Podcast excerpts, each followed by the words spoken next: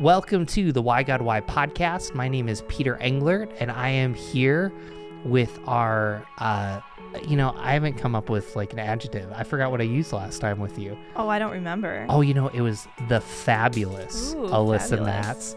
And we are also here with one of our wonderful interns, Perrin. Uh, she's producing the show with uh, Nathan Yoderday. We uh, are the Why God Why podcast. We exist to respond to the questions you didn't think you could ask in church. We are brought to you by the Lumavaz Network out of Saddleback Church. And we are very excited today to have Janice McWilliams. I met Janice from a mutual friend named Janet Belathi, who goes here to Browncroft. She is the author of the book Restore Your Soul, and I'm sure by the end of this episode, you are going to want to uh, you're going to want to read that book. But Alyssa, the question we're asking: Why are my thoughts and feelings out of control? What do you think? This is a good one. I think there's many answers for this, and I'm so excited to hear what Janice has to tell us today. Um, Janice, we are so glad you're here with us on the Why God Why podcast. And if you don't mind, would you mind introducing yourself, telling us a little bit more about you and about your story? I'm delighted to be here. And yes, I would, of course, be very happy to do that. I have been a therapist in private practice for some years. Uh, but before then, and I have been in campus ministry and I've worked with InterVarsity Christian Fellowship as a trainer and um, in a lot of different roles with that organization. So for my entire career, I've kind of been in the area of soul care. And I've always been really intrigued with how do you figure out how to live with yourself and your inner experiences so that you just don't suffer so much. And it seems like these days, especially, I'm seeing so much suffering as people don't know what to do with all the thoughts and all the giant overwhelming emotions that people are having. And I have become really passionate about figuring out with each person like how do you figure out how to sort of live with all those experiences differently? Um, for me a really big turning point came when i was in my training as a counselor. And i was um, going about getting an internship for my counseling hours. And i went to an inter- interview at this place called the anxiety and stress disorders institute um, in maryland. And that place was a place where you treat anxiety disorders. And I wasn't really all that interested in treating anxiety disorders at the time. I had like an internship lined up at another agency, but I had just received that offer and I had this interview scheduled. And so I felt like I should keep it. And I thought, well, just let's just see what happens at this other interview. And the person interviewing me asked me in that interview, um, about my kind of orientation towards counseling. And I was talking about Jung and all the deep things that I thought were really wonderful about that therapeutic frame. And this person who was interviewing me said, Well, we're kind of different um, here than you might be in a Jungian approach because here, when a thought drops in in your mind, we tend to ask, Is this a helpful thought or not? And then we discriminate and we discern like is it is it helpful to go into? And when he said that it was one of those moments that i was like what is happening? Like this is a very important moment. It felt like the holy spirit was speaking to me because i knew that would really change my life if i discriminated between the different thoughts that came in and decided what to do with them that i would spend a lot less time in certain streams of thought that tend to, to make me really sad and really depressed. Um, and so I ended up changing my whole tact and staying um, at, and taking the internship at this place and learning all about this whole different way of working with it, you know, my own inner experiences and working with clients and their inner experiences. So that was like a major life changing God moment for me that changed kind of the course of my life that got me into this Mm. whole path. so let, let's just have some fun starting out here um, because i mean the whole point of what you're saying is you're saying that we in some ways can't control our thoughts and feelings but we can like respond to them so you know one of the things, so my wife's a mental health uh, therapist. Like every once in a while, um, actually, it just happened like two weeks ago. I dreamt about writing a certain report, and this week I wrote that report, and like it just like hit me. So, how much of that sometimes do we kind of throw up there as like, oh my goodness, I'm having this dream and I'm doing it versus how much are we processing and trying to think through that? How would you walk someone through a situation like that? Well, dreams are a really whole interesting um, other topic. But when it comes, I mean, well, to integrate with what you're saying, um, you had a dream about a report and then you wrote the report. So you're wondering how do thoughts kind of enter into that? Well, I am not entirely sure, but um, can you rephrase this? This you you want to know how whether you're um, are we're in control of the kind of thoughts that drop in on us? No, I, I think what I'm trying to kind of figure out. So there's some people that would sit back and kind of say, oh my goodness, I had this dream and then I did it. And then there's other people that would say, hey, you were thinking about that report. Of course, you're going to dream about it.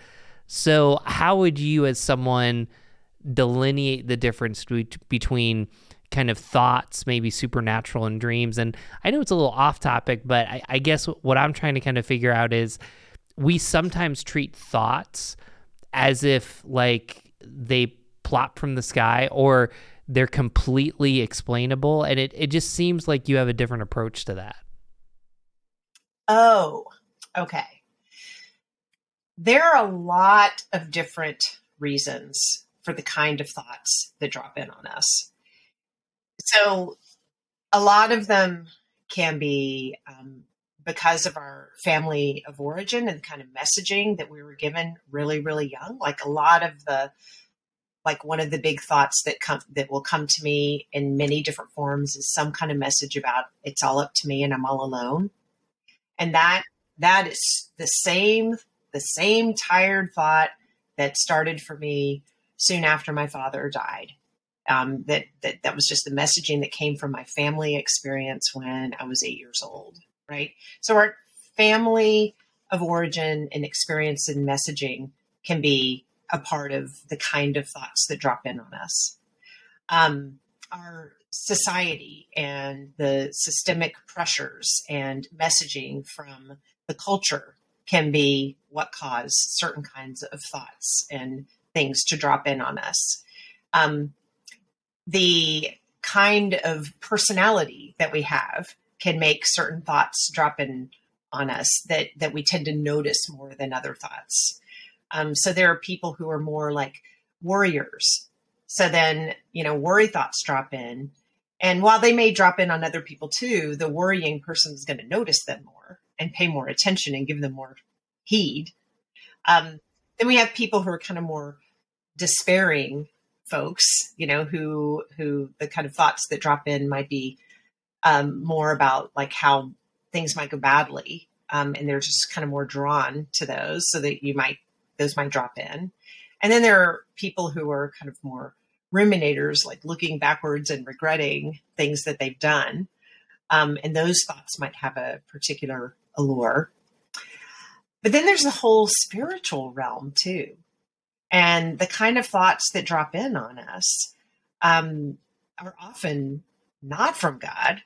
And when we conceptualize that there are all kinds of forces at work vying for our attention, then we can imagine that there there there is the very distinct possibility that powers and principalities are at work and that thoughts are dropping in on, on us. And then because of all those other factors I just described, we're particularly attached to or drawn to or give more time and attention to certain ones.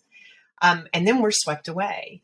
So I would say that it's really complicated the kind of thoughts that kind of drop in on us that there there are the kind of the family the personality the cultural messaging and the spiritual realities um, the forces of this world at work, that any one and any combination of those things can really come to bear that that make the certain not only the certain kinds of thoughts drop in on us but the ones that get our attention.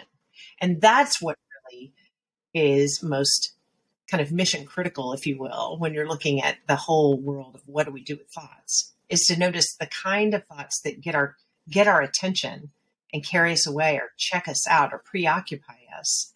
Because that's where more of the difficulties with mental health will come in is when you're you are more stuck in your head thinking about anything um, rather than being more present and in the moment and in your relationships or in your work or in whatever you're doing so that being kind of carried away in thought streams tends to mean people feel worse hmm. Wow, yeah, that makes a lot of sense. It's very complicated, but the way you explained it, I get it. That makes sense. It's almost like there could be external factors that um, affect our thoughts, but our internal, who we are, kind of controls how we react to those thoughts and what we do with those thoughts. Is that correct? Am I correct in understanding? Yeah, absolutely. Absolutely. It's highly personalized. Well, let's let's back up for a little bit. Um, you know, so when you went to that um, internship and you kind of made that shift, you know, like give us three or four examples of thoughts that you're like, hey, this thought came into my head. I used to kind of run with it, but now through practice, how do I delineate? Is this a good thought? Is this helpful? Am I afraid? Am I happy? Like, walk us through some of those examples just to help us see how this works. Sure. Well, like I said, I kind of get pulled into sort of sad stories. That's that's kind of where I go or what catches my attention more so than maybe um, more typical worry thoughts. But what that might look like is I might um, I might have an interaction with a friend and the interaction is over, and afterwards I might think, maybe that just wasn't intense enough or deep enough. Maybe that connection wasn't wasn't the one I really wanted you know, or I might think, oh, I shouldn't have asked about this or that. I should have, um, I should have been more upbeat or you're too intense, Janice, you know, like, so things like this will come up. Now, certainly thoughts like that can be instructive, right? They can help you when they're helpful. They can help you help, you know, noted next time. Maybe I'll ask another question about this or that. And I can, and it can be self corrective. But for me, what can happen is I can just pull into the sad and disappointing story where I had a perfectly lovely time hanging out with a friend. But in my kind of hours of spinning about it, it becomes sad and disappointing. So I I have learned so much about this in the way I've noticed my evolution for what I'll call like Sunday night blues. You know, you end a weekend and you're going into Monday. And I, starting about three o'clock on a Sunday afternoon, I would just notice I would my mood would start to go down, down, down until I was in a veritable crisis by Sunday evenings.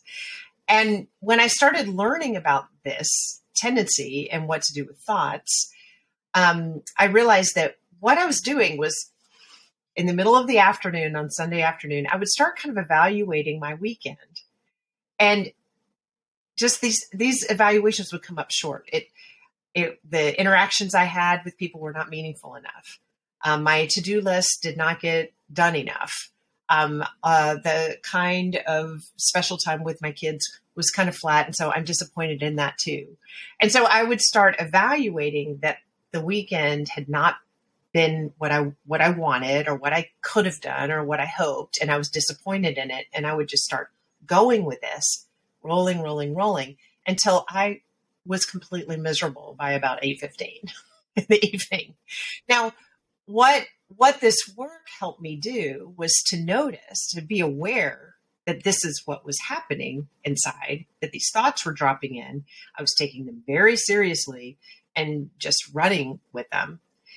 And instead of doing that, I, you know, was shifting to like, oh, there's the question. you know, what are you disappointed about, Janice? And realizing like that's not very helpful to me. I have learned from the past.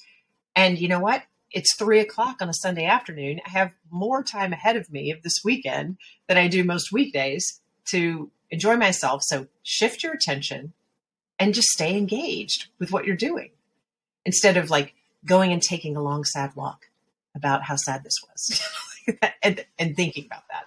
So that, you know, those are the ways I've noticed the shift in myself. Like it has been work to learn to notice that and not to be pulled into it again when I know it's not like good, useful, productive processing when I do that. It's mood affecting rumination. And all that's happening is that my mood is being affected. It's not learning to do something new. Yeah. I can say I feel like I have done that before where I've just had a thought and I've ruminated on it and I've thought back on things I should have done, thought forward to things that I wish I could do. Yeah, I, that is so relatable. And I think I'm probably not the only one here right now, whether you're listening or watching, um, that can relate with something like that. So, for someone who is listening to us right now and is thinking, wow, I can really relate with that, I do that too with my thoughts. What is the first step that you would give that person in recognizing their thoughts? What's the first thing you do?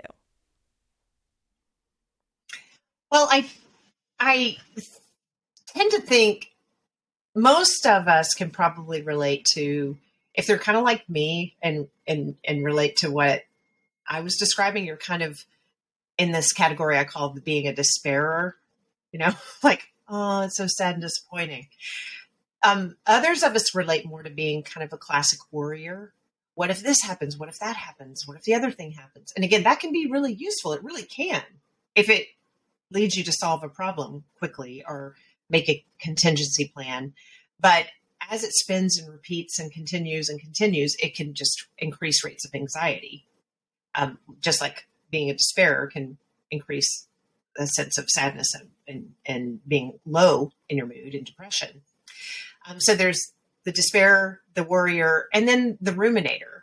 And that's the kind of person who who looks backward and kind of evaluates everything and regrets stuff and spins over like the conversation again and again. I should have said this and I wish I'd done that. And so again, that can be instructive. You can learn from it if you if you really process it and debrief it well. But when it becomes repetitive and spinning and and on and on and on, it that's not helpful. And so I think the first step might be being able to identify yourself in one of those three categories if you do one of those a lot and then just to become really aware of how much you're pulling into either a cycle of worrying or despairing or ruminating.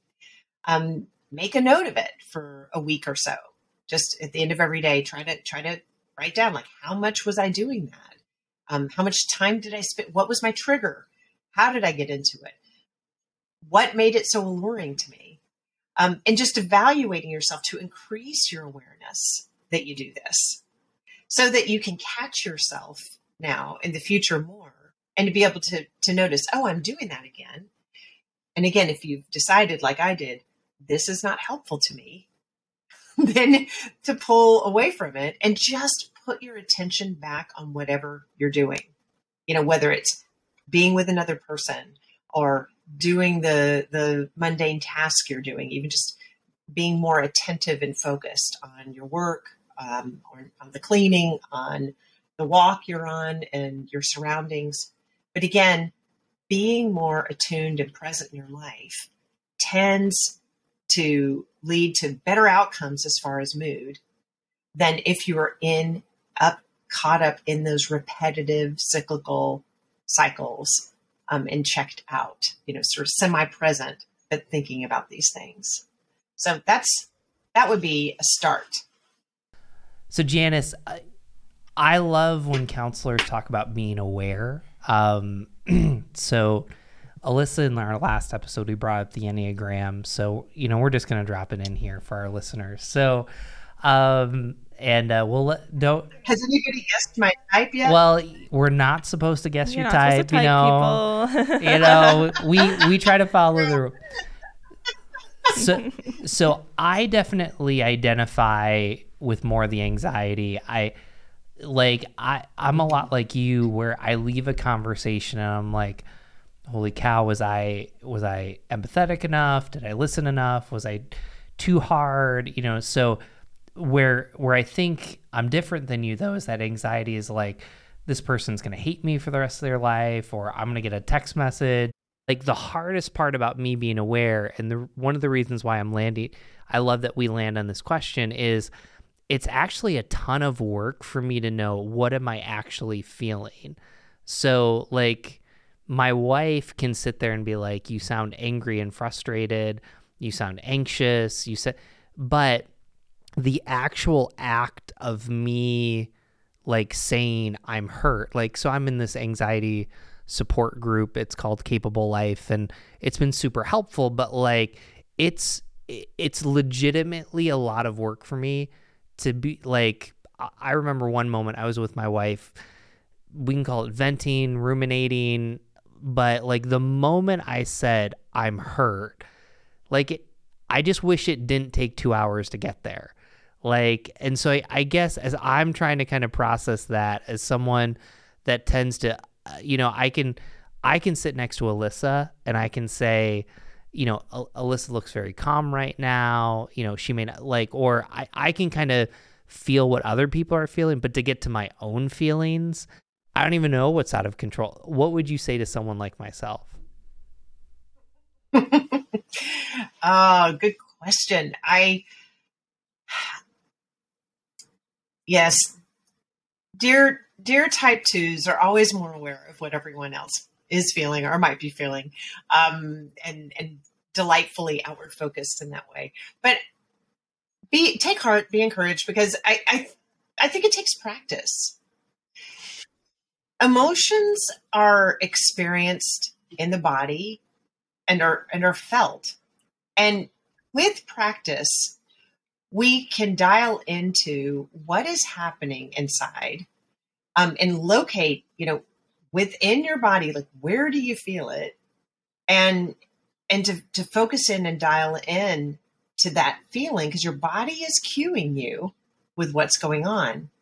And and rehearsing and practicing that can really be helpful. I always I, I love emotions charts. Um, I use them in my office, my clients a lot, and I'm sure you you you can get all kinds of emotion wheels and um, you know emojis and faces and cartoons and all all the things that help you with this. Um, and finding one that you like can be a helpful start to give you you know a sort of an orientation to look and see what seems to reflect what I'm feeling Sometimes people find those to be really overwhelming, though, because there'll be so many choices. So sometimes I think just starting with sad, mad, glad. Okay, so if you just start with one of those three broad categories, start there.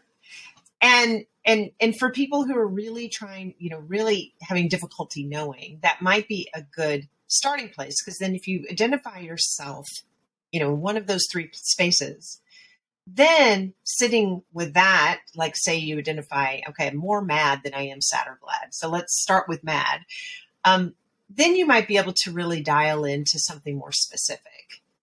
Um, you know, maybe maybe it's like, you know, I feel I feel like this grinding frustration that this happened. You know, so you might be able to get something more specific, maybe than just that broad category, or even like glad.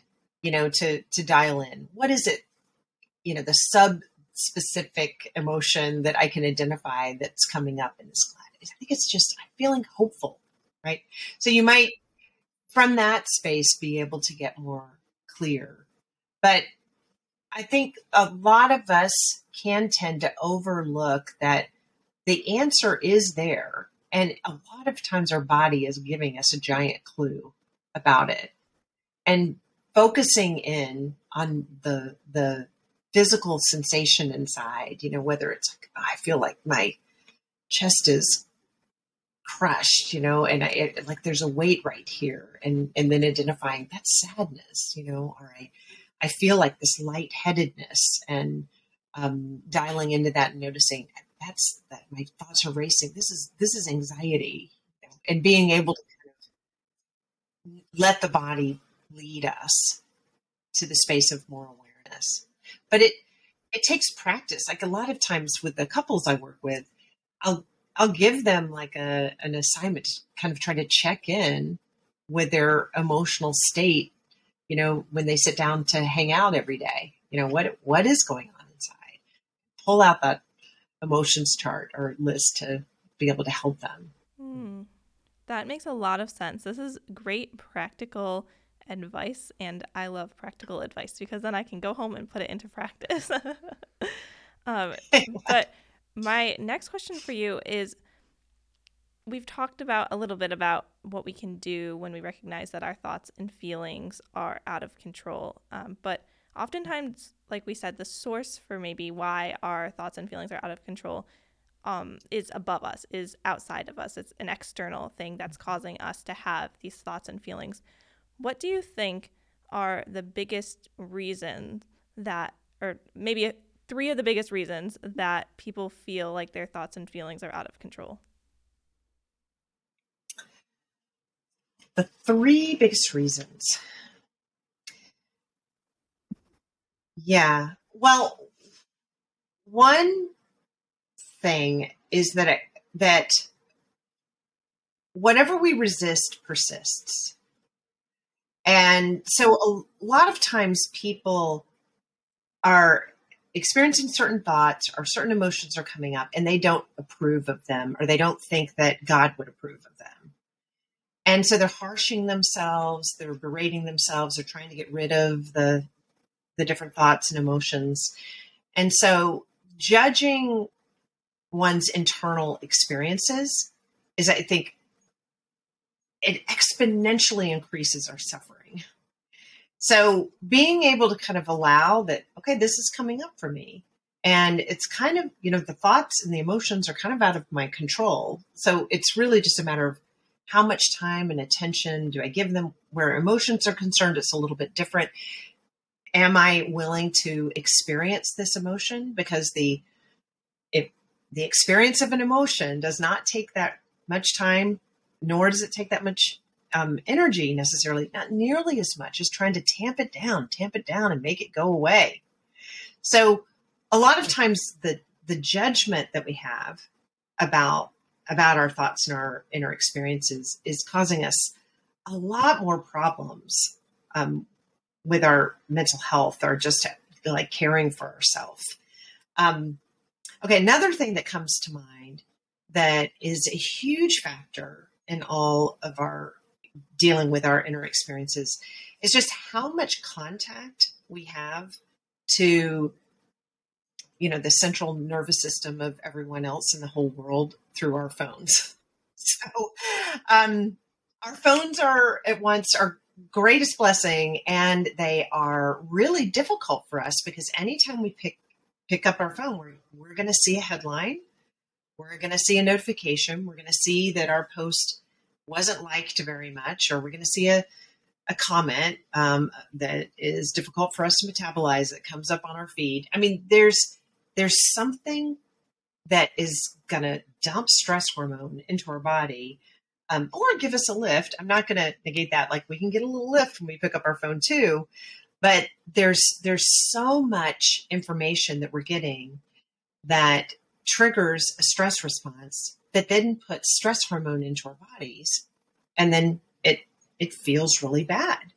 So in that sense that you know the the judgment we have about our inner experiences this constant influx we have of um, stress inducing information is is really really difficult. Um, and then finally i would think i think that just the misconception of how to take care of ourselves around our thoughts and emotions is is really um, it comes to play too because my my book um, the subtitle is the title of it's Restore My Soul, but the subtitle is Reimagining Self Care for a Sustainable Life.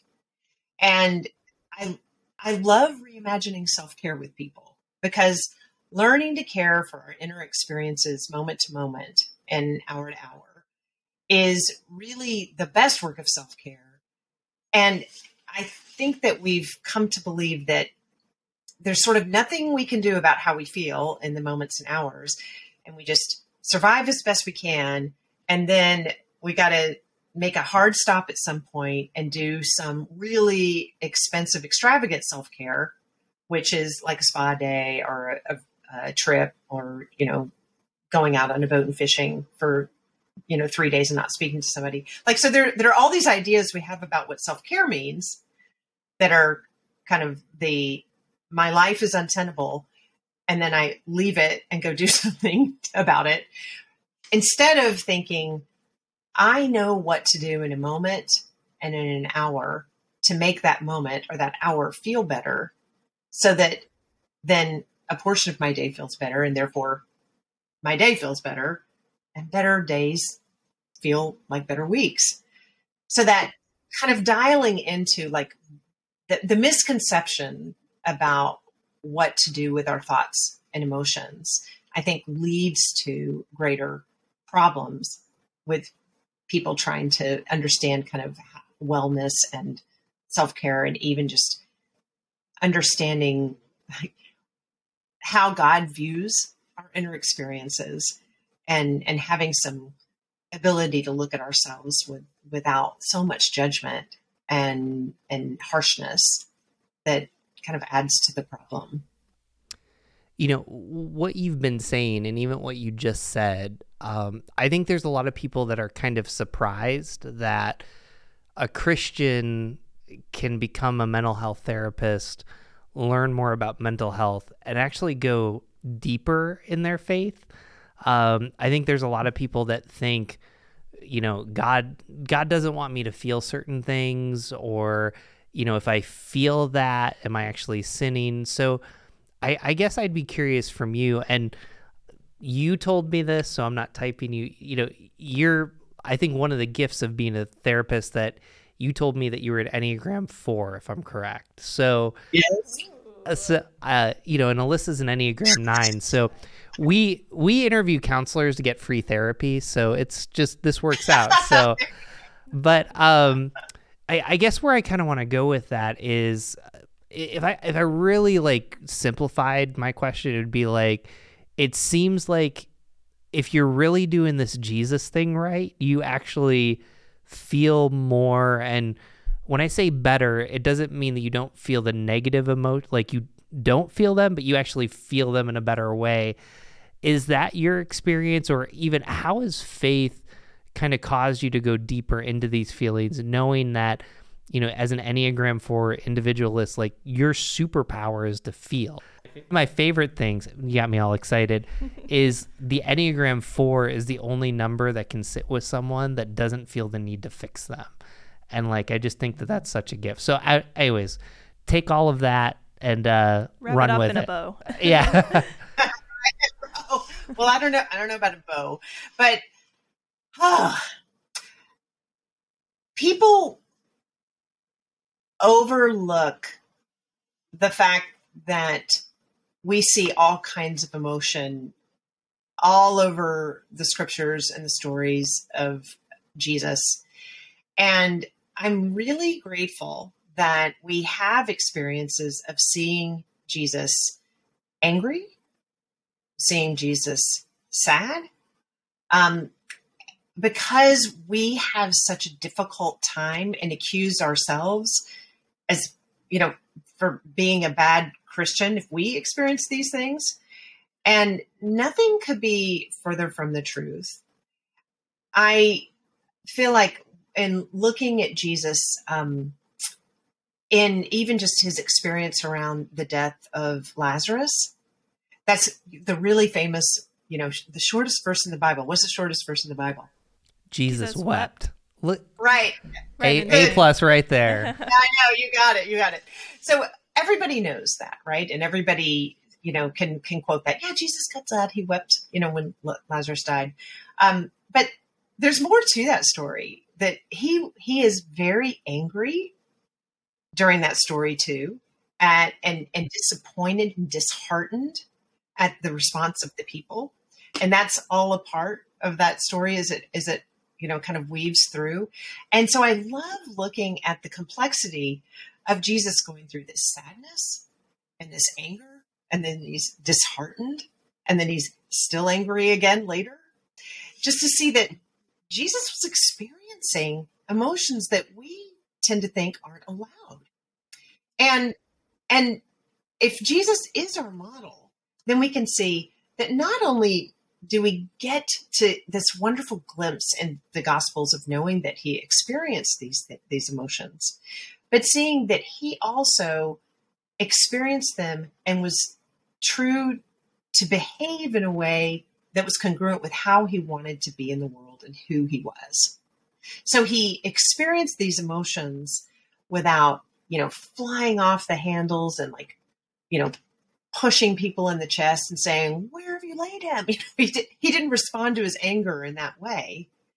He stayed he stayed with it um, he he was angry, but he stayed with the people and he interacted with them in a way that was congruent with how he how he we know him to be and how he wanted to be. And so that's the challenge is what do we do when we have big overwhelming emotions? Are we living in a way that's congruent with how we want to be? But the experience of them is really not the problem as much as the way we respond to them and react sometimes.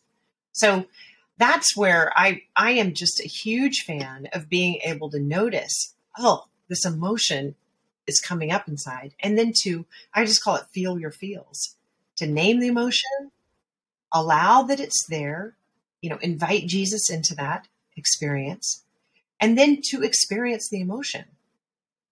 You know, research shows it it takes about 45 to 90 seconds to experience an emotion from beginning to end. And so just the letting yourself experience it instead of fighting it so much gives us a much better chance of being able to then behave in a way that's congruent with how and who we want to be in the world, like Jesus models for us. Mm.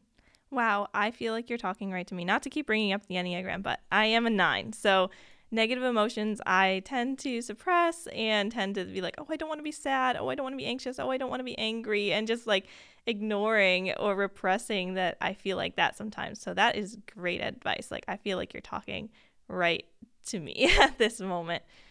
But I always remind myself that God created my emotions. Um, so he's not afraid of them, and it's not a bad thing to feel what God has created me to feel. Um, so thank you for sharing that. Um, I just wanted to ask you so, how do you help a client who comes into you um, and says, My thoughts and feelings are out of control? Like, what advice do you give? Well, there are a lot of different angles to take on that. Um, so I might try to, I mean, I might do any of the work that we've talked about here, but, you know, just, uh, you know, take our time and really look at how are the thoughts that are coming up coming up? How are the emotions um, affecting you that are coming up? And and trying to take a lot of the judgment out of them.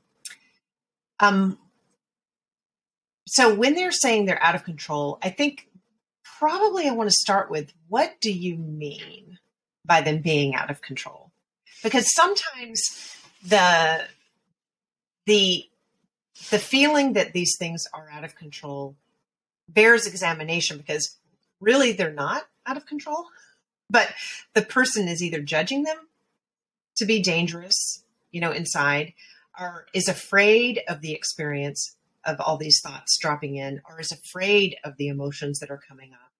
And dispelling the fear can sometimes be really helpful towards, you know, being able to kind of relax a bit and understand, look, your your inner experiences and your inner world um, you you can live in a different posture with these things that can make a, a really big difference in the way you feel.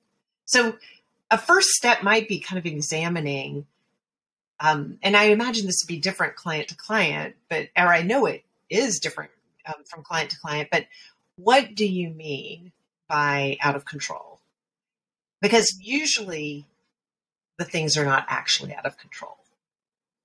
You know, if, if what they fear is they're going to go crazy and or you know have a a panic attack they'll never recover from or become sad and never feel better ever again like there are things that that when you really dig into it people can usually articulate that they name as what they're really afraid of that you know maybe hasn't actually happened um, and then unlocking that can be pretty freeing as a starting place I, I want to kind of, I love that question, Alyssa. I, I want to go big picture for a second. Um, this question is kind of birthed out of a culture that we don't know how to kind of respond with our thoughts and feelings when they quote unquote, as you just said, get out of control. So, I guess from a counselor standpoint, um, you know, next week there's going to be a headline, you know, there's going to be a news story, people are going to have a reaction to it.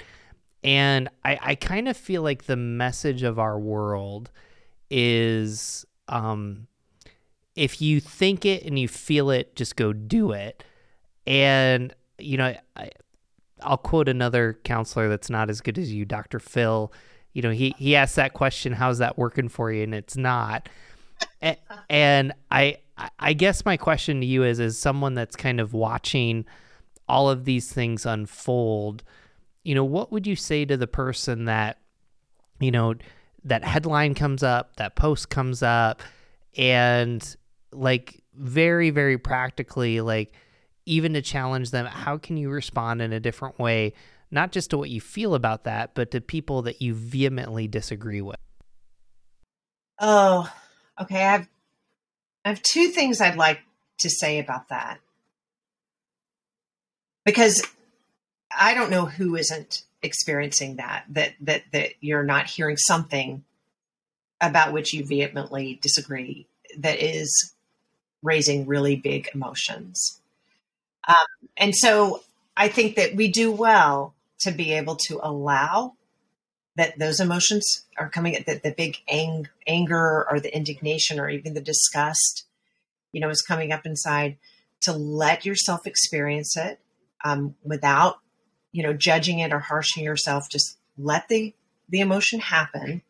Because if you let yourself really experience the emotion, you're going to be much more equipped then to use your rational and kind of wise um, listening to the spirit self to decide what you might do about it. And then one of my favorite Enneagram teachers, Suzanne Stabile, she always asks, What's mine to do? we are getting way too many messages per day these days or having way many more reactions to things than we can do something about we have we've got to choose our battles what is ours to do to really take a step forward around so I, that's that's one thing i would say is really being able to experience the emotions that come up but then to really get to that place where you really can open in an open-hearted way look inside and listen to God about what is mine to do. The second thing I'd like to say about this, and I feel like this just relates to to everybody's mental health in a world where the news is so jarring and alarming um, right now. We're being challenged by so many things at once. And that's to imagine your body as a vat of soup that you are cooking every day. So let me let me put that into context a little bit. Like I um, used to live with a bunch of friends, and my friend Shar made tortilla soup one day, and she misread the recipe, and instead of putting a teaspoon of cayenne pepper in the soup, she put a tablespoon in, and and we were all trying to eat it, and just were like, ah, you know, after a while, like could not eat. Uh, uh, you know, it was it was way overspiced, right? Well, um, if you imagine that every day of your life, your body is a, like a vat of soup that you are cooking every day, and the ag- ingredients you have at your disposal are stress hormone and happy hormone. And this is kind of a generalization, but basically, those are the categories of ingredients you have. And the the stress hormone is like the cayenne pepper, right? You want some. You definitely want some because it gives it some kick and some lift. But if you have too much, the soup is really not palatable. So every day we're waking up and you've got your soup stock you're starting with, and you're putting stress hormone into that soup every time you read a news headline. Um, every time you know you see some of those social media things we were talking about earlier, um, when you have a negative interaction with someone, there are lots of things that put stress hormone in our soup. And the way we're so connected to the things that you were saying, Peter, just about the just the inundation of the messages that we're getting, is we're getting uh, we're getting too much stress hormone put into our soup by the way we're living, kind of in relationship to that stuff. So the soup, you know, the, all this cayenne's going in.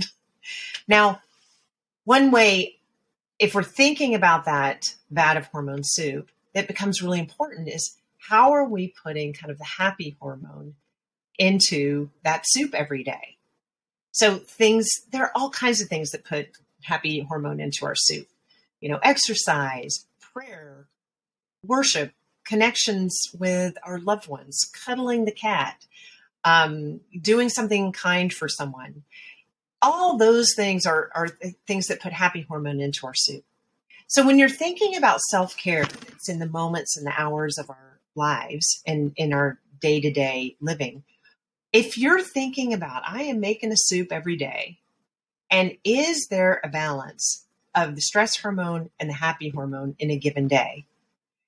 You can then have an impact by adding things that are like happy hormone into the soup you know, when you put too much cayenne in a soup, experienced chefs will tell you you don't necessarily have to throw out the soup. You can add brown sugar and it'll mellow out the the spice, or you can add um, potatoes and it kind of soaks up the spice. So, what are your brown sugar and potatoes that you can add to your day that will help a bit? So, you know, for me, do you remember the early days of COVID? Um, Melissa, you're a mental health worker, so like it was crazy to try to do um, sessions because basically every single person was talking about the same thing, which is not typical of, what it's like to be in the in the field. But they're all talking about all the stress from COVID, and then they're not only talking about the same thing, but they're all talking about the thing the things I'm stressed about too. And so suddenly, like it was, it was like ah, you know, like the sessions hard. And so, I, we, you know, I was in a group supervision with other therapists and we were saying like how do we how do we you know do better to care for ourselves day to day with this and so i realized like i think i'm gonna um i'm gonna do like a stretch in between every session and a breath prayer you know to kind of stretch my body and do a breath prayer in between every session and and so i incorporated this in and i forgot sometimes but in between most sessions so like five or six times a day, I took this breath. I mean, I took, I did the breath prayer and I did stretched my body. And it, that did not take me very long to do. You know, five minutes a day, one minute each time I did it, if that. But it made a big difference in how I felt at the end of a day of seeing clients as opposed to not doing it. You know, it was, it was like a potato, you know, put a little potato in, right? And so it's it's finding those kinds of things that make any given day feel better because we we're adding things into our lives that counteract all these incredible um, just just incredible challenges in our world and in the church and our own responses to them. Mm. Janice, this went way too fast. So I'm so glad that Janet uh, invited you. Um, you're open to coming back again, right? Oh, I hope so. Yeah, you'll be back. Don't worry. So, the way we close every episode is we ask this question What does Jesus have to say about this topic? And uh, so, Alyssa and I will answer separately. And then um, just like my wife, we're gonna ask you to clean up any mess that probably I'll I'll leave, but Alyssa and you can clean it up. So does that sound good? Sure. Okay, so you want me to go first, or you want to go first? You go first. Oh go man, here we go. um, you know, as I've said in this episode and previous episodes, I I've really been on a journey of um you know, trying to take thoughts and emotions. I, I'm gonna use this old word, but like surrender them to Jesus. And mm-hmm. like, I'll be honest, it's it's still foreign to me to say I, I want you to befriend that or experience that emotion. Like, you know, 90 seconds doesn't seem like a lot um, until you're like 90 seconds angry. But it's amazing when I do what happens. And, you know, I, I think I'll always kind of point people back to the Psalms where, you know, I'll, you know, I, I just tell people if God was so insecure, why would he have the Psalms in the Bible? You know, you have the writers of Psalms that are angry, they're upset, and they're sad. And and I think what Jesus would say is, you know, our emotions have way more to do with our spirituality than we give them credit. And we are so action oriented, you know, whether it's, you know, we feel angry, so we need to post, or we feel sad, so we need to send this text. And, you know, I, I think what I'm taking away from you, Janice, which, you know, your kind of your story and just the way that you practice is, is Jesus calls us to a different type of slowed down life. And, you know, Alyssa and I were doing an episode on anxiety with another author, and you know, he's talking about be anxious of nothing but pray. And we mention that verse a lot because it's not just stop doing something, but it's this idea of of God kind of redirecting us to process in a better way. So, you know, why are our thoughts and feelings out of control? I, I think Jesus is just inviting us to a better way. So, Alyssa, what do you got? Wow, that was good. I don't know how I'm going to follow that. yeah. but I do good. think that, yeah, yeah, it was. And I think that kind of what we had touched on earlier and what Peter was saying, I mean, we see evidence of Jesus having these strong emotions, not just like, oh, he was a little angry or oh, he was a little sad, but no, he he wept, he flipped tables, he was angry, he was sad. And I think kind of echoing, I kind of already said this, but God gave us those emotions and God wants us to have those emotions and it's not a bad thing for us to be experiencing a quote unquote negative um, emotion because we often in society label different emotions as negative or positive. Um, but they can all be used for positive things, even if in the moment they may not feel so good to have. Um, I think it's all about, like um, Janice, like you were saying, capturing our emotions, identifying them, and then seeing how we can then use those for good and to glorify God and to still follow Jesus while experiencing those emotions. And I think that's a thing that people may not realize you can be angry and follow what Jesus exactly the way that he would want you to go. You know, you can be sad and do God's will. You can be frustrated, whatever it is. Um, it doesn't have to be juxtaposed or in tension with each other. I think negative emotions and God kind of go hand in hand in a weird way. Um, so, yeah, I think Jesus would just remind us that he was us. He was a human and he had, or he is, he is a human and he has emotions. And that's okay because we are human and we are made in God's image and we can have emotions too. Mm. Janice, here you go. Wrap it up in another bow, another present for us. no pressure. Um, the Psalms and all the places in scripture that say do not be afraid are the evidence, I believe, that any emotion is allowed. So even just all the do not be afraid passages are there, I think, because it is so common in our humanity to experience fear that God addresses it so much and then it, it draws us into relationship with God about that emotion the texts almost always pull in that direction. And then in the Psalms, all the um, various um, the songs of the Psalms of lament, the Psalms where you know people are really upset and angry about enemies, um, and just feeling so indignant about the way life is going and what is happening. All of that is allowed, and I think the message for us is that the best place to deal with strong emotions is in relationship with God. And so trying to keep those things out or to tamp them down and make sure they're just not there in order to then be able to pray is absolutely antithetical to what I believe the messaging is meant um, for us to understand that that the best place to bring those things is into our, our own relationship with God to process deeply. Why is this coming up? And what should I do with it? What's mine to do about it? And then what is just for me to process in, in relationship with God?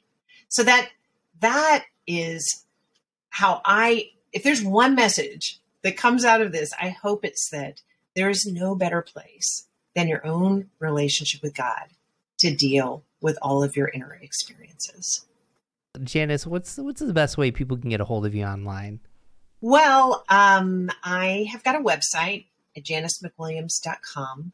I also have a great resource. It's called Hormone Soup Resource, and that's at hormonesoupresource.com. So if you just want to push that in, I've got 50 ideas for you um, that take one to five minutes to practice that are examples of brown sugar and potatoes that you can add to your hormone soup um, that hopefully will inspire you that you'll be able to start practicing today to help the feeling in your body as you address kind of the hormone soup challenge. And I, I really hope that you'll pre order my book. My book is not coming out until November, but it's available um, for pre order now and um, will be obviously on sale after November. So um, I'm talking about a lot of these ideas in that book and just trying to expand on them. And there's a lot more information there. So that's Restore My Soul, Reimagining Self Care for Sustainable Life. Oh, I can't wait to read that. we we can't wait either. So um, uh, we have a transcript which is part of our email. So make sure you tr- check our transcript. You can actually get that website right there. The best way to get a hold of us is to go to whygodwhypodcast.com, click the subscribe button, and you'll get an email from us. Janice, uh, this is such a joy. Um, I'm gonna have to thank Janet Blathy for inviting or uh, introducing us. We're so glad to have you here. Thanks, Janet. there you go. Well, we hope you all have a wonderful day today. Thank you so much.